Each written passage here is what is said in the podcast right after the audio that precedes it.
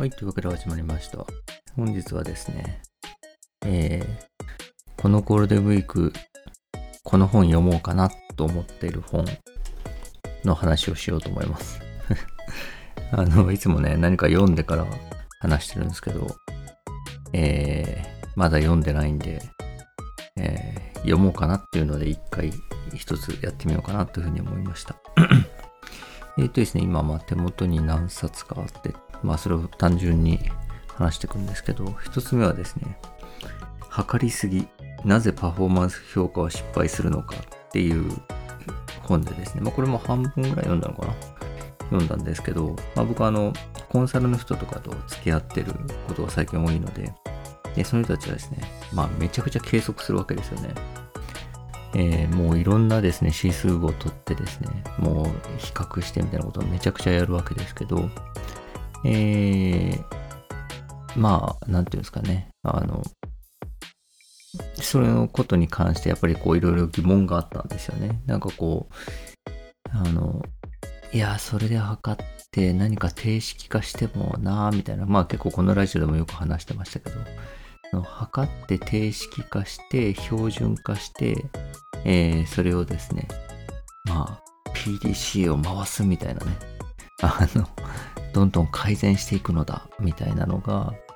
うーん、何かを取りこぼすだろうし、えーなんだろう、なんか脆弱性にもつながりうるなと思っているのでですね、えー、ななんかなんていうんですかね、まあまあ、コンサルの人っていうのはこういう分かりやすい、まあそうですね、あと分かりやすい、その、えーことを示すために、えーその、どうしても定量的な計測というのを従うと。まあ、それは必要だからというよりも、あの、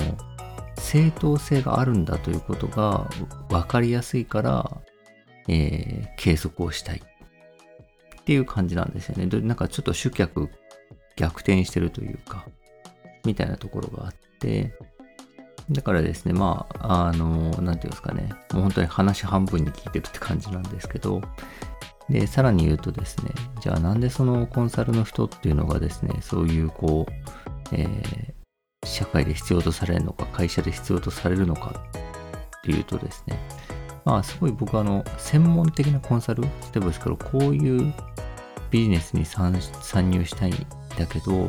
とかこういう新しい事態に直面しているんだけど、えーどうすればいいかわからないっていうのに対してですね、まあその、そのことをすごく実質している専門的なコンサルの人だったら、えー、ていうかな、あの、すごく、あの、使えると思うんですけど、あんまりそういうことでもない、その、経営の、うん、経営に関するコンサルっていうんですかね。経営をこう客観的にですね、えー見て、で、こういうふうなことやった方がいいんじゃないですか？みたいなこと言うコンサルは、うん、なんかやっぱ今回付き合ってみてもですね、まあそんなにこう、あの、えー本質的じゃないというか、まあそもそもですね、経営陣が大体クリアクライアントなんで、経営陣に悪いこと言えないんですよね、あんまり。で、まあ程よいことを言うんですよね。で、なんだったら経営陣が、ふふふ、わしらの思っとった通りじゃったな、ってなるのが最高のコンサルの仕事ぐらいな感じでですね。で、ですね、あの、まあ、それにプラス、まあ、あ、そうですね、思っていた通りです。でも、この辺は少しやってもいいかもしれないですね、みたいなですね。ぐらいな。でも、そんなことって、まあ、そんなに抜本的なことじゃないんで、別にやってもやらなくてもいいことっていうか、ぐらいなレベルのことなんですよね。だからまあ、本当に、なんていうかな、あの、その、実、実績っていうかな、その、影響、最終的な結果だけ見ると大したことではないんですけど、じゃあなんでそれが必要とされるかっていうと、やっぱりその権威なんですよね。その、えーこのコンサル会社が、えー外部から科学的に計測して、えーこういうような結論になっている。なんだったら我々経営陣と近いことを言っている。だからこれで良いのだ。分かったね、君たち。みたいな感じのですね。あの、まあ、外部の権威として存在してるんですよね。で、えーそれはなんとなくやっぱりその科学進歩みたいなもので、あ、数字で計測してそうやって比較した結果出た結論なんだそれをあの有名なコンサル会社の人が言っているんだだったら聞こうかなみたいな感じにですねまあ機能するために存在してるんですよね。だからまあほとんどなんかね肛門様の印籠みたいな仕事なんですよね。で、その印籠のですね、えー、確かさ、確かさというか確からしさ、うん、確かそうに見える感じを担保するためにめっちゃ測ると。っていう感じなんですけど、まあそれがですね、あの僕にはやっぱりこう、まあとはいえね、最終的なものっが実質的かどうかっていうことにしかまあね、現場の僕には興味がないので、大した話にはなんねえなと思いながら、まあこういう感じなんだなとか思ってたんですけど、でその時にですね、この測りすぎという本をですね、あの、まあ、見つけたんで、ほう、これはちょっと、ね、あの、自分の気になってることを、え、書いてあるんじゃないかと思って読み始めたんですけど、読み始めたですね、今僕がざっくり言ったようなことをですね、ほぼそのままいろんな事例を交えて書いてあって、逆に言うと何の発見もなかったっていうか、いや、すごい、あの、ちゃんとした本なんですけど、面白い本なんですけど、あまりにも今自分がそもそも思ってたことがそのまま書いてあったんで、この人なんか大学教授なのかな？で、大学にいてですね、その大学改革みたいな中で、その大学がですね、ちゃんとうまく実績を出せてるのかっていうのを国が計測するみたいなことをどんどん強めていったことに対してですね、まあ、すごく嫌だなと思って、こういうことってでもすごいどこでも起こってるよねみたいなことでそれを調べたみたいな本なんですよね。でですね、あの、なんですけど、まあやはりですね、いやなんかこれ測りすぎでこのあんま意味ねえんじゃねえのと思っていたらですね、測りすぎで意味ねえんじゃねえの？という本が置いてあってですね、読んでみたらですね、えー、僕と同じこと思ったことと同じことが書いてあったみたいな感じで、あの、本当何の発見もなかったですね。何の発見もなく、なくないし、あの、えー、こういうですね、その自分の今思ってることを強める系読書っていうのがやっぱあるなと思うんですよね。やっぱりこう、うん、どうなんだろう。なんかこの測りすぎって意味ねえ気がするなと思っていて、えー、例えば2冊本が置いてあって、あの、測った方がいいっていう本とですね、測りすぎであるって本が置いてあったらですね、まあ、やっぱ測りすぎって本の方が、いや今俺が思ってることの違いこと書いてあるんじゃないかみたいな感じで選ぶと。そうするとですね、それを読んで、やっぱりそうかっつって、また自分の考えが強化されるって感じで、ちょっとですね、こう狭くなっていくような感じもするんですよね。で、なんか、なんですかね、それをこう破壊してくれるような、今の自分の思い込みみたいなのを破壊してくれるような本っていうのも、まあ、やっぱ常々ちょっと出会いたいなとは思っていてですね。でそういう意味で言うと、この本すごいいい本だと思うんですけど、今の僕にとってはですね、ただただ自分の今の考え方を強化する本でですね、あの、まあ、あんまりこう、読書としてあんまり良い傾向の読書じゃねえなっていう感じはしましたね。まあ、ということでですね、まあ、これは最後まで読まないというか、まあ、もう読むのやめようかなと思ってるんですけど、えーと、あとですね、えー、2冊目が、高取屋明さんという人の私はアラブの王様たちとどのように付き合っているのかという本でですね、まあ、この人サラリーマンで、あの、中東とかによく行っていてですね、それでなんかもうその中東にその服装とかも完全に合わせてですね、ものすごく食い込んでいって、まあそうこうしているうちにですね、ものすごいオタクなんですけど、その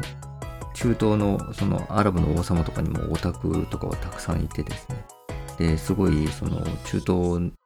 あのしゃぶ言葉もね、アラビア語も喋れて、中東にもちゃんと文化も分かっていて、かつめちゃくちゃオタクって詳しいやつがいるっていうんで、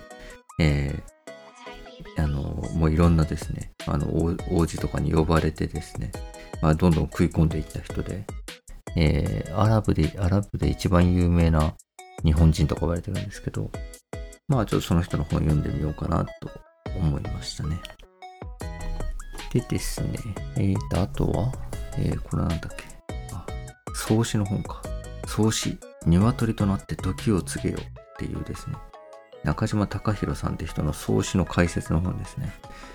中島隆弘さんは、あの、前に話したの、道徳を基礎づけるを翻訳してた方かな？東大の教授かなんかなんですよね。で、ちょっとね不、創始、老僧思想って、まあ、なんていうか、多分、簡単な解説書くらいだったら読んだことあると思うんですけど、あの、創始はですね、まあ、かなり、なんていうか、あのね、老子が、その、すごく、あの、短い言葉でですね、ズバッズバッズバって本質しか言ってませんみたいなですね、感じと比べると、創始はそのすごいエピソード豊かにそういう話をですね、あの、えー、まあ、老僧思想とかいうぐらいなんで、まあ、創始にも通じるような思想に、を、まあ、そのものの言葉で語るんじゃなくて、エピソードを通してこう感じ取らせるみたいな感じですね。とにかくエピソード豊富。えー、創始ってすごい分厚い本なんですけど、でですね、まあ、あの、まあ、ちょっと興味はあったんですが、あんまり創始の本もちゃんと読んでなかったなと思ったんで、面白そうだなと思って借りてきました。えー、でですね、次が、えー、G. ガモフっていう人のですね、トムキンスの冒険っていう本ですね。まあ、これ結構昔の本なんですけど、えー、っと、これはですね、あの、えー、ざっくりと言うと、そのトムキンスって人が、あの、えー、まあ、このガモフっていう人はま物理学者なんですよね。で物理学者で、その、量子力学とかがですね、どうしてもこううまく説明するのが難しいっていう中で、まあ、この人すごい物語の才能もあって、あの、量子力学の世界をですね、わかりやすく伝えるために、そのトムキンスっていう、あの、主人公が、その、なんていうかな、あの、不思議の国に迷い込むみたいなストーリー仕立ててですね、えー、量子力学を解説してると。で、その手法がですね、なんていうのかな、あの、量子力学って、この、まあ、なんていうんですかね、僕らの普通の感覚、量子力学とか相対性理論って僕らの普通の感覚だと、もう理解しがたいようなですね、感覚とすごいずれてるようなことがまあ起こるわけですけど、じゃあなんでそれが起こるのかっていうと、うん、まあまあ僕らのその感覚ってその自分たちの体の大きさとかですね、まあそういうものにに基づいた、えー、常識、その周囲からあの形成された常識でできてるんで、例えば僕のそうですね、身長が1光年仮にあったとしたら、あの、めっちゃ相対性理論とかですね、あの、理解できると思うんですよね。ああ、相対してるね、みたいな感じで あの、感覚的に、あの、理解できると思うし、逆にですね、もう自分の体の大きさがまあ、一原子レベルぐらいの大きさだったとしたら、ああ、量子力学してんね、みたいな感じでですね、あの、理解できると。でですね、まあ、例えばその、えっと、ちょっと面白い例えで、あの、誰かが言ってて、なるほどと思ったんですけど、あの、カタツムリですよね。カタツムリが、あの、まあ、あれぐらいのスピードで動いてると。で、あれぐらいのスピードで動いてるから、音が、まあ、例えばスピーカーから大きな音楽が流れています。カタツムリがその前を張っています。で、そのスピーカーの音が遠くに行ったら小さくなるっていうのは、カタツムリからすると想像がつかないだろうと。そんなですね、音が、例えば音が鳴ってるスピーカーからどんどん走って遠ざかっていったら、まあそれに合わせて音って小さくなっていくわけですけど、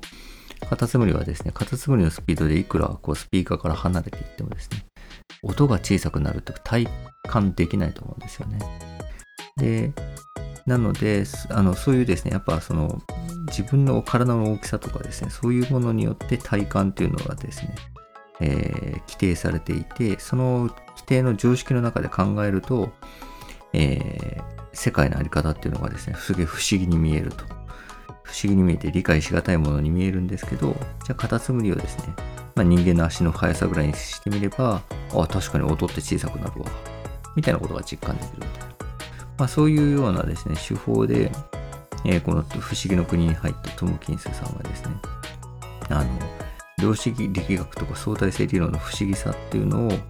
実感できるような、えー、いろんなスケールとかで作られた世界の中に迷い込んでいくみたいな、確かそういう話なんですよね。で、まあ、これまた面白そうやなと思いまして、まあ、この辺をゴールデンウィークに読もうかなと思っております。というわけで本日は以上です。ありがとうございました。